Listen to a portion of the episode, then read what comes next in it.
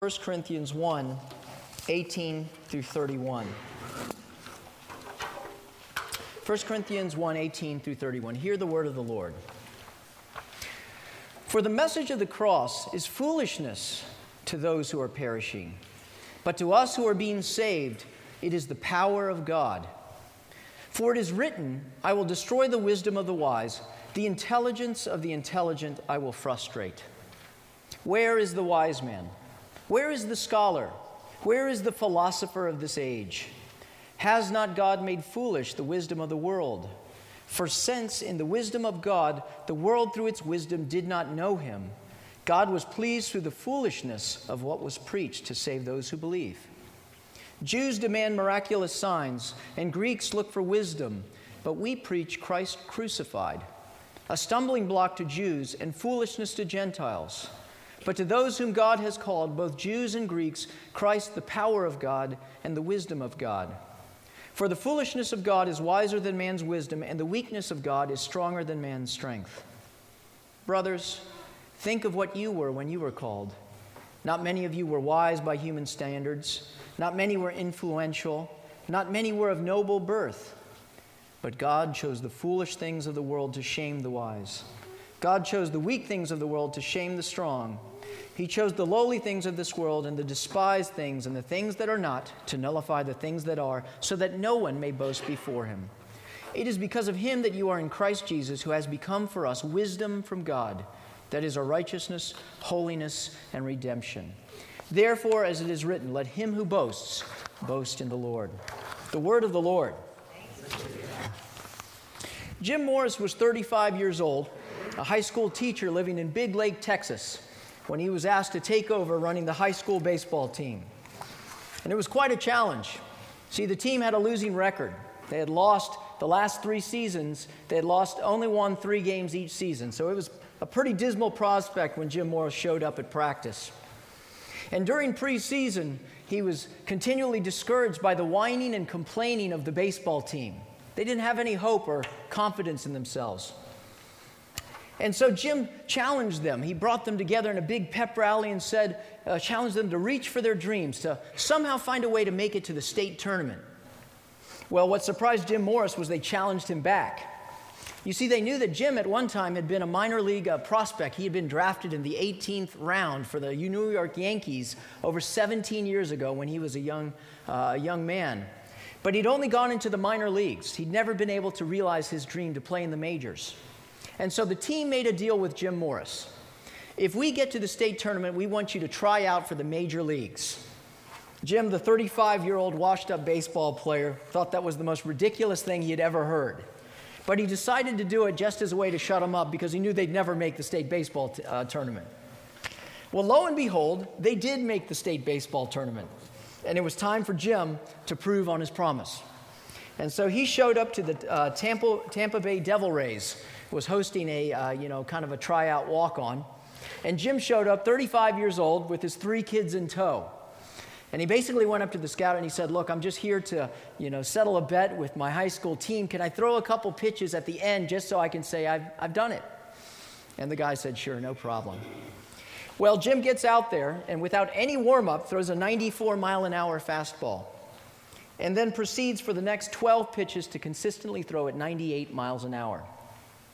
Now, there's only a handful of pitchers in the major league that can throw consistently in the upper 90s.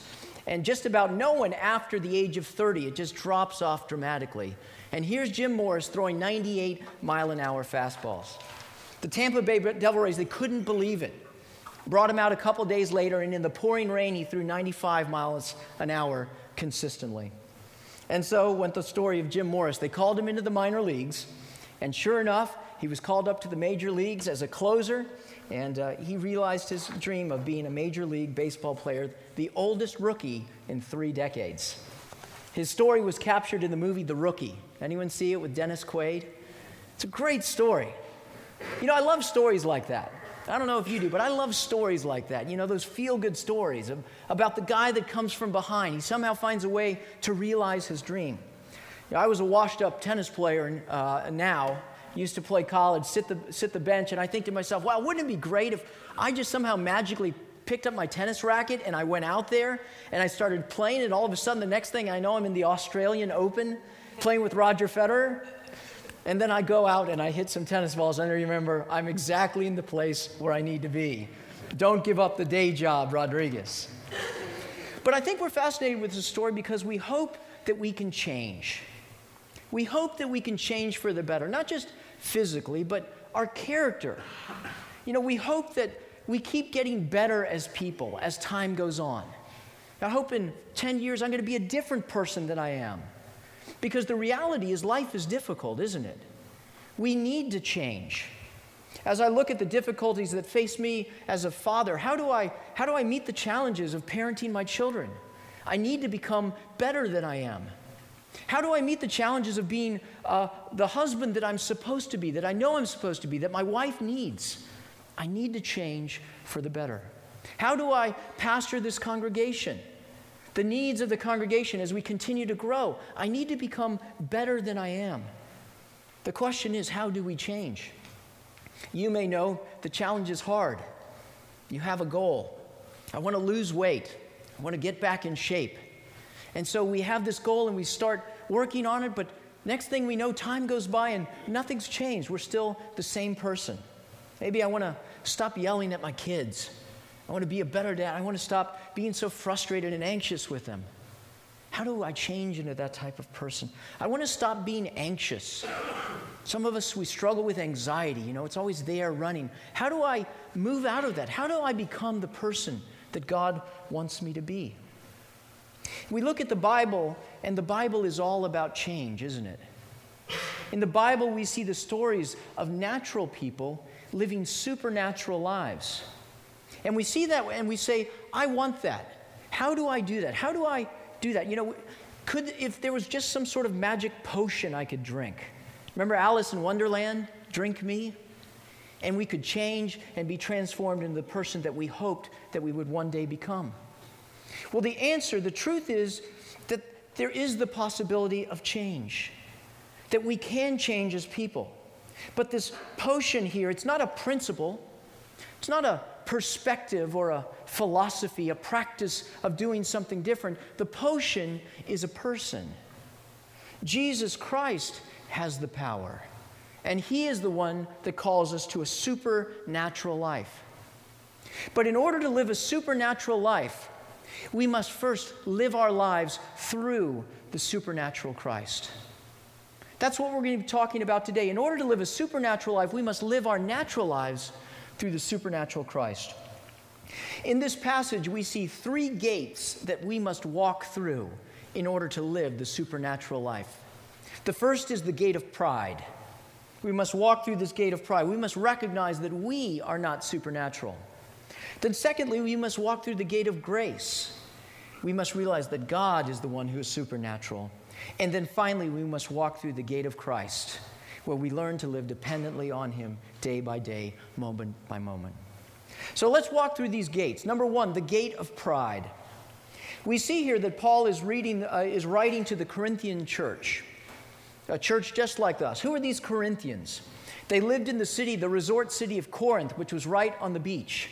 Uh, it was a very cosmopolitan city. It had great learning, great beauty. Everyone was fascinated with looking the part and being the part and knowing everybody and knowing everything. Sounds kind of similar to Virginia Beach, doesn't it? And so the Corinthian church was a city, was a church in a very worldly city. And these Corinthians, they prided themselves on being super spiritual. They had it all together. They knew all the, all the, all the correct things to say, all the correct things to believe. But they were also torn by this concept of living in this beautiful place called Corinth. And so the church was kind of like a church of what I would call Sunday Christians. Kind of show up, bring the Bible, hear the teaching, and then go off into the world and sort of live as the world lives, adopting the philosophy of the world.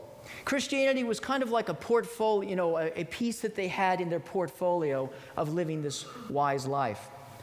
The problem was the church was a mess. There was infighting and backbiting in the church. They were, were, they were living a worldly life. There was lots of sin in the church. The truth of the matter was the Corinthian church looked exactly like the city in which they lived. and it bothered them. Something was wrong. And so they came to Paul and said, How do we live the supernatural life? Well, this is how Paul started off. He said, For the message of the cross is foolishness to those who are perishing, but to those who are being saved, it is the power of God. Now, let's talk a little bit about the message of the cross. What was the message of the cross back then? The cross was invented by the Roman Empire. Keep in mind, Roman, Rome had conquered all of these different principalities and countries, and Rome needed to keep control of everybody. And so they needed to send a message when you got out of line with the Roman Empire, we were going to make you pay. And so they created crucifixion, the cross. It was, reserved, it was such a bad punishment that if you were a Roman citizen, one of the privileges would be you would never be crucified because it was designed to humiliate you and shame you. In fact, there was a new word invented that suffering on the cross was so painful, they had to create a new word to describe being on the cross excruciating, out of the cross. It was an instrument of shame. And yet, Paul is saying the message of the cross is foolishness to those who are perishing, but to us who are being saved, it is the power of God. See, the cross became a symbol of victory for Christians. Think about it. Many of us right now are maybe wearing a cross, we're walking around with a cross. It would be the equivalent in this day and age of taking a miniature replica of an electric chair and walking around with it around our neck. Okay, not doing a lot of that. But that's exactly what the message of the cross was. It was a message of humiliation and shame, and yet to Christians, it was a message of victory. Why? Because it was a symbol of the obedience of Christ. That Christ uh, endured the cross, scorning its shame, that he was so obedient to the will of the Father in the place of a disobedient people that he was willing to go to the cross, to the excruciating pain of the cross, and to die because of his willingness to surrender his will to that of God. And because of the cross was the resurrection, that in his obedience, in his shame, brought life. That was the message of victory. And it made zero sense to the Corinthians. See, the Corinthian city, the wise men, they said, wait a second, greatness doesn't involve submission to God. It involves exaltation above men. The way to go up is not down, the point is to go up. To acquire as much as you can, as much relationships, as much wisdom, as much knowledge, to learn as much as God, you can become God. But Paul says, no, no, no, no. The wisdom that you acquire, if it's independent of God, cannot bring a life change. Can't, ch- can't change you. Paul says, Where is the wise man? Where is the scholar? Where is the philosopher? Has not God made foolish the wisdom of the world? And you know, history has proven to us that education is not enough. Most educated country in the world in the 1930s, highest literacy rate, Nazi Germany. Education is not enough. In 1636, Harvard University was founded. Harvard University was founded, and this was the mission, this was part of the mission statement of Harvard University. Let every student be plainly instructed and earnestly, earnestly pressed to consider well that the main end of his life and studies is to know God and Jesus Christ, which is eternal life. In fact, this whole concept of a university, where does that word university come from? Una veritas, one truth that all of life was to be subsumed under one truth that God reigns and Jesus Christ is Lord. In fact, when you would go to the university back in the day, you would take all of these various classes, and then at the end of your, before you could matriculate, you would take a class with the president of the college who would bring all of these fields of learning into one coherent Christian philosophy and help you to understand the una veritas that Jesus Christ is Lord. You ever wonder right now in a university, you notice that all of the professors have PhDs, Doctor of Philosophy. Why does a chemistry major have a PhD, a doctorate of philosophy? That's a holdover back from the day each of the people, whether a chemist or an economist or an architect, were all to subsume their field of learning under the una veritas that Jesus Christ is Lord everything to be subsumed. But what happens when you take Christ out of that picture? in Harvard University, the learning became stronger and stronger, and Christ became less and less. And all of a sudden, it became a multi university. That there was much knowledge, but not a whole lot of wisdom. In fact, right now, if I was to walk on the campus at Harvard or Yale or you name it, the University of Virginia, and ask the question to the professors, why do I exist? I would come up with a lot of blank stares. We don't exactly know the answer to that question. The una veritas has been lost. I recently had to go to a meeting at the Virginia Beach Resort Hotel and Conference Center. And the meeting was on the ninth floor. I don't know, this is the uh, hotel, which is right there at the end of Shore Drive. Uh, excuse me, where uh, Shore meets Great Neck Road. There's that hotel right there. I needed to go to a meeting. It was in the boardroom. Boardroom's on the ninth floor of the hotel, if I believe uh, that's right, either ninth or tenth. So I went into the lobby. I took the elevator, started going up. It only went to the eighth floor. I'm thinking to myself, well, wait a second, I got to get to the. So I went all the way back down I said, I need to get to the ninth floor, but the elevator only goes to the eighth floor. She said, Oh, yeah, you can't get to that room from here. You've got to go up to the eighth floor and you've got to walk all the way across a long hallway and you've got to get in another elevator because that's the only elevator that goes up to the ninth floor. See, that's what Paul is saying here. He's saying you can't ascend to life change on the elevator of the wisdom of man. In fact, if you go into that elevator and you push the button to go up to the ninth floor, you'll actually go down, not up. For since in the wisdom of God, the world through its wisdom did not know him, God says, I will destroy the wisdom of the wise, the intelligence of the intelligent I will frustrate. How are you seeking to change, my friends? How do you seek to change, to become the person that you know that you need to be? Are you like the Corinthians? If I can just acquire more knowledge, sure, I'll come on Sunday. It's part of what I'm doing, but the rest of the week, it's just a, a, a piece in the portfolio of the assets that I have to become the person that I need to be. In order to change, we too must adopt the message of the, Christ, of the, of the cross. Because true wisdom can only be found in submission and obedience to God we too must live under the una veritas, the one truth. We must be able to say these words which mankind hates so much I don't know. But you know, God, and so I will submit myself to your life. We must acknowledge his lordship not only on Sunday, but Monday through Saturday. When we go into our work, when we go to school, when we parent our kids, we must acknowledge that we don't have the answers and we need God to provide the answers. We must think differently. Anyone see the recent uh, news concerning the discovery of these new planets, the Kepler telescope? It was recently in the news. They discovered this whole new solar system. NASA sent out a, a telescope called the, the Kepler telescope, named for Johann Kepler, who was a great astronomer.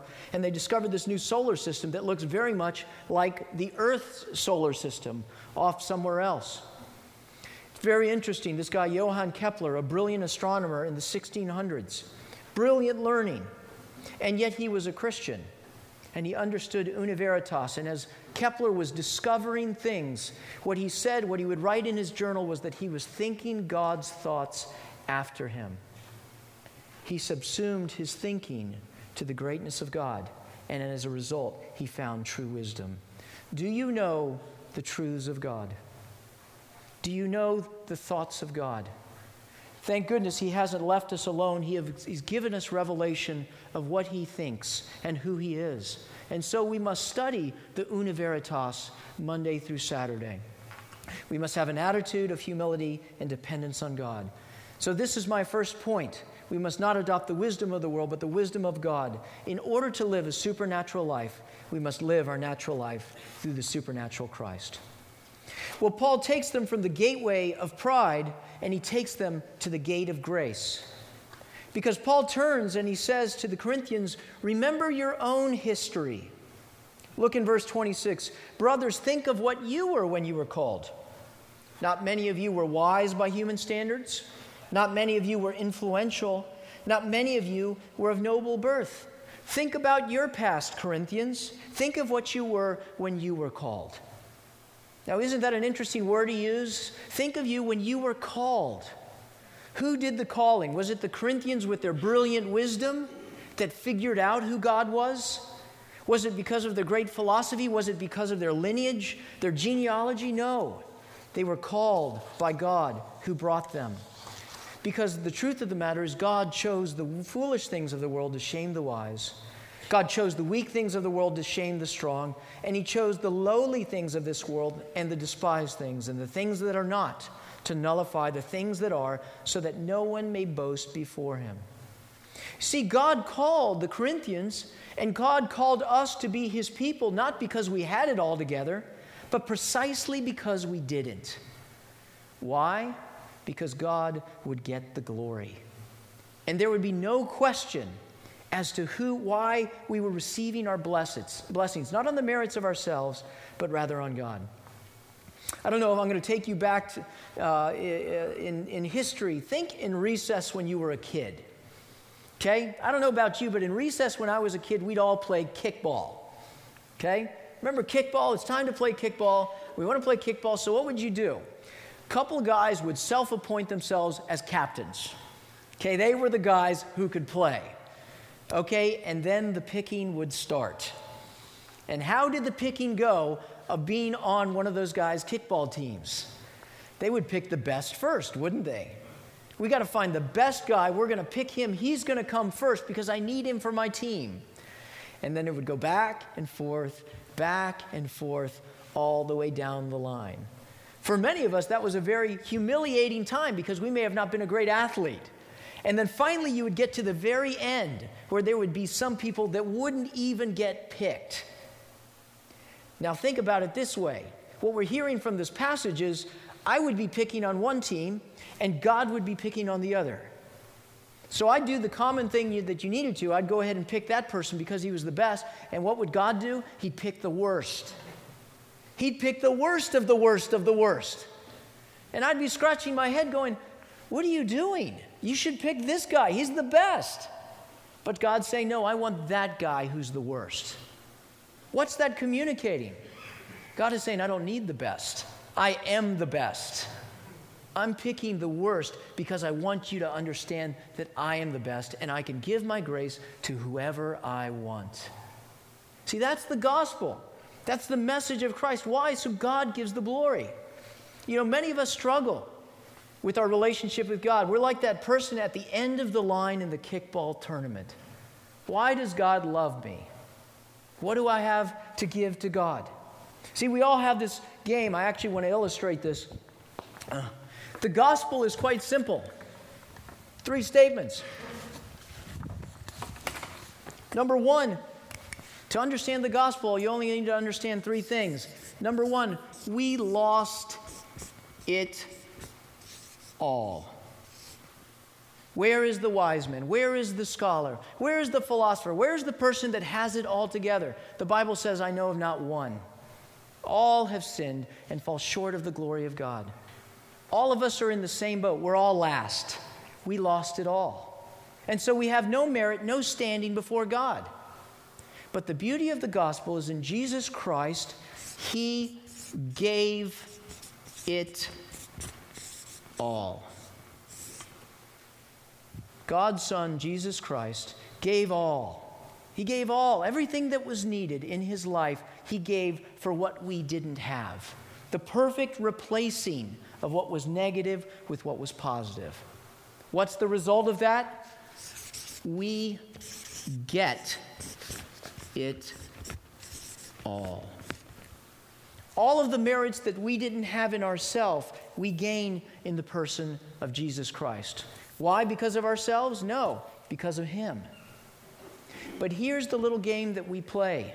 Because for many of us, we can say that, but here's what we really believe we didn't lose it all, we lost a lot. There's still a little bit in us, though, still a little bit of goodness, little bit left in us that's still there that wasn't corrupted. We still have something to bring to the table, uh, maybe just a little bit, maybe a 1%, but we can bring it to the table. And as a result, because we lost a lot, Christ didn't give it all, He gave a lot. Gave a lot on that cross. He gave a lot, but you know what? Because we didn't lose a lot, he didn't need all, he didn't need to give it all. As a result, we get a lot. Christ gives 90%, but we've got to give 10%. You see, we get on this performance trap. Yeah, God saved you, absolutely. But you know what? It's your turn now. You've got to get on board. You got to do the things you need to. You got to do your Bible study. You got to do your prayer. You got to do your good works. We get on this performance trap around and around and around. And we never experience the riches of the grace because of the truth that we lost everything. The gate of grace tells us that Christ is all that we need. He is our sufficiency. He gives us the ability to live the life that we wanted. Why? Because we have the strength in ourselves? No, because He has the strength. I want you to understand that there's nothing that you can do to earn God's love. And there's nothing you can do to become the person that you were meant to be. God gave it all. And because He did, we get it all. So if we, the first gate was trusting in the world, the second gate is we need to stop trusting in ourselves. Believe the gospel. Throw yourself on the grace of Christ. Stop trying to earn God's favor. Start living in God's blessing. I saw a movie uh, last night, The Social Network. Anybody seen it?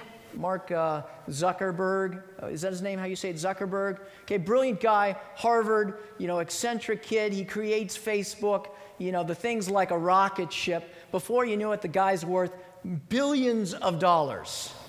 Crazy number, billions of dollars. You know, I thought about that. Okay, how did Mark win those billion, get those billions dollars? It's because of his brilliance. I mean, brilliant idea, Facebook. How many people are on Facebook? The truth of the matter, though, is we're billionaires. Not because of what we have done, but rather because of who our Mark Zuckerberg has done. It is Christ who has given us a bank account that is unlimited. And so we must draw upon it and not ours. When we're in our marriage and we're struggling, we don't have the answers. We don't have any place to draw upon. But Christ gives us His grace, the power to live a different life. Why? Because He gave it all. We get it all. When we're struggling in our work, how do I become the person I'm supposed to? How do I put out the work? How do I live graciously even in a place that I don't enjoy? If we draw upon our own strength, our account is bankrupt. But if we draw upon Christ, His account is limitless. In order to live a supernatural life, we must live our natural life through the supernatural Christ. That brings me to my final point because I want to talk about specifically how do we draw upon this account? Yeah, this is all great, Carlos. I get it. But that bank account feels there, and I'm here, and I have no idea how to make a withdrawal. Paul tells us in verse 30 it is because of God that you are in Christ Jesus, who has become for us wisdom from God. That is our righteousness, holiness, and redemption. We have received a new power in our calling, and the power is a person. All that we could not do in ourselves becomes possible in Christ Jesus because we are in Christ and He is in us. The scriptures tell us three things that He has become for us our redemption. That's the language of the marketplace. If, you were, eh, if someone back in Corinth had heard this, they would have thought of the marketplace where slaves were sold. And in order to buy a slave and make them yours, you were going to redeem them. That Christ has redeemed us. Also, we see that we have become in him our righteousness. Christ is our righteousness. That's the language of the law court. Christ has become for us our righteousness. The righteousness that we didn't have, he becomes for us. And then that's the language of the law court. But the third word is the word I want to focus on. That it, it is because of God that you are in Christ Jesus, who has become for us our holiness. Holiness. That's a profoundly ethical word. Holiness. Think of what it is that conjures up in your head when you think of holiness. It would actually be the same word as sainthood. Christ has become for us our sainthood. He's talking about how we live, how we act, how we treat one another, how we treat ourselves, how we treat God. Christ has become our holiness. Because we have been united with Christ, his character becomes mine. His love becomes mine. His faithfulness becomes mine. His care becomes mine. See, the purpose of our life is to be conformed to the image of Christ. And the way that we do that is Christ Himself living in us. He became for us what we could not. I remember four years ago, I wanted to run the rock and roll mar- half marathon. I was in training for another marathon and I was in great shape. I wanted to run. There was only one problem I didn't have a ticket. But a friend of mine, Doug Wiles, had a ticket and he was injured. And so I called him up. Hey, Doug, I really want to run. It's sold out. Is there any way I could run, uh, you know, and take your ticket? And he said, Sure, I'm not using it. I'm hurt. There's no way I could do it. And so I, t- I took his ticket. I went out. Now, Doug was, you know, decent marathon. He, you, you, I don't know that he ever ran under two hours. The half marathon in under two hours, good time. I was in great shape. I went out. I ran the half marathon in an hour and 35 minutes. So I was in really good shape at the time. Well, lo and behold, you know, next, uh, next day, everyone goes to the newspaper because they want to see how everybody did in their friends. And lo and behold, there's Doug Wiles, one hour, 35 minutes. Doug Wiles starts getting phone calls from all of his buddies. Doug, that's amazing. I can't believe it. I mean, you must have really just been in tremendous shape. You know, for a while, Doug's like, well, you know, you just, you do your best. You go out there and, you know. Sooner or later, he had to fess up. It wasn't me, it was my buddy. I couldn't have done it. He was running with my number. See, that's what it's all about, isn't it? See, we're, we're running this race of life, but we can't get under two hours. Heck, we can't get under six hours. Okay, but Christ is like one of those Kenyan guys, you know, he's done in like 50 minutes. Okay, he has the power to live the life that we cannot. So, how do we take advantage of this power? You know, do you want to stop yelling at your kids? You can't, but He can. And He's in you, and you are in Him. Do you want to change how you eat? Do you want to stop some of these habits? You can't, but He can. And He's in you, and you are in Him. Do you want to stop living that anxious life? We can't, but He can. And He's in us, and we're in Him. So here's how we take advantage of this power of Christ. It's in verse 31. Therefore, let him who boasts boast in the Lord. This is my concluding thought, my friends. Where is your confidence? Is it in the world? Is it in yourself? Or is it in Christ? This Christian life is a process. Us learning to be helpless again. You know, isn't interesting? As a baby, physiologically, we learn to be independent. But as Christians, we have to learn again and again to be dependent from Christ, who has become our holiness. Stop battling, stop fighting, start trusting. Look to Christ to run the race you could never run. Is there a way I can change? Yes. His name is Jesus. Walk through the gate of pride, walk through the gate of the gospel, and walk through the gate of Christ. Therefore, let him who boasts boast in the Lord. Amen. Let's pray.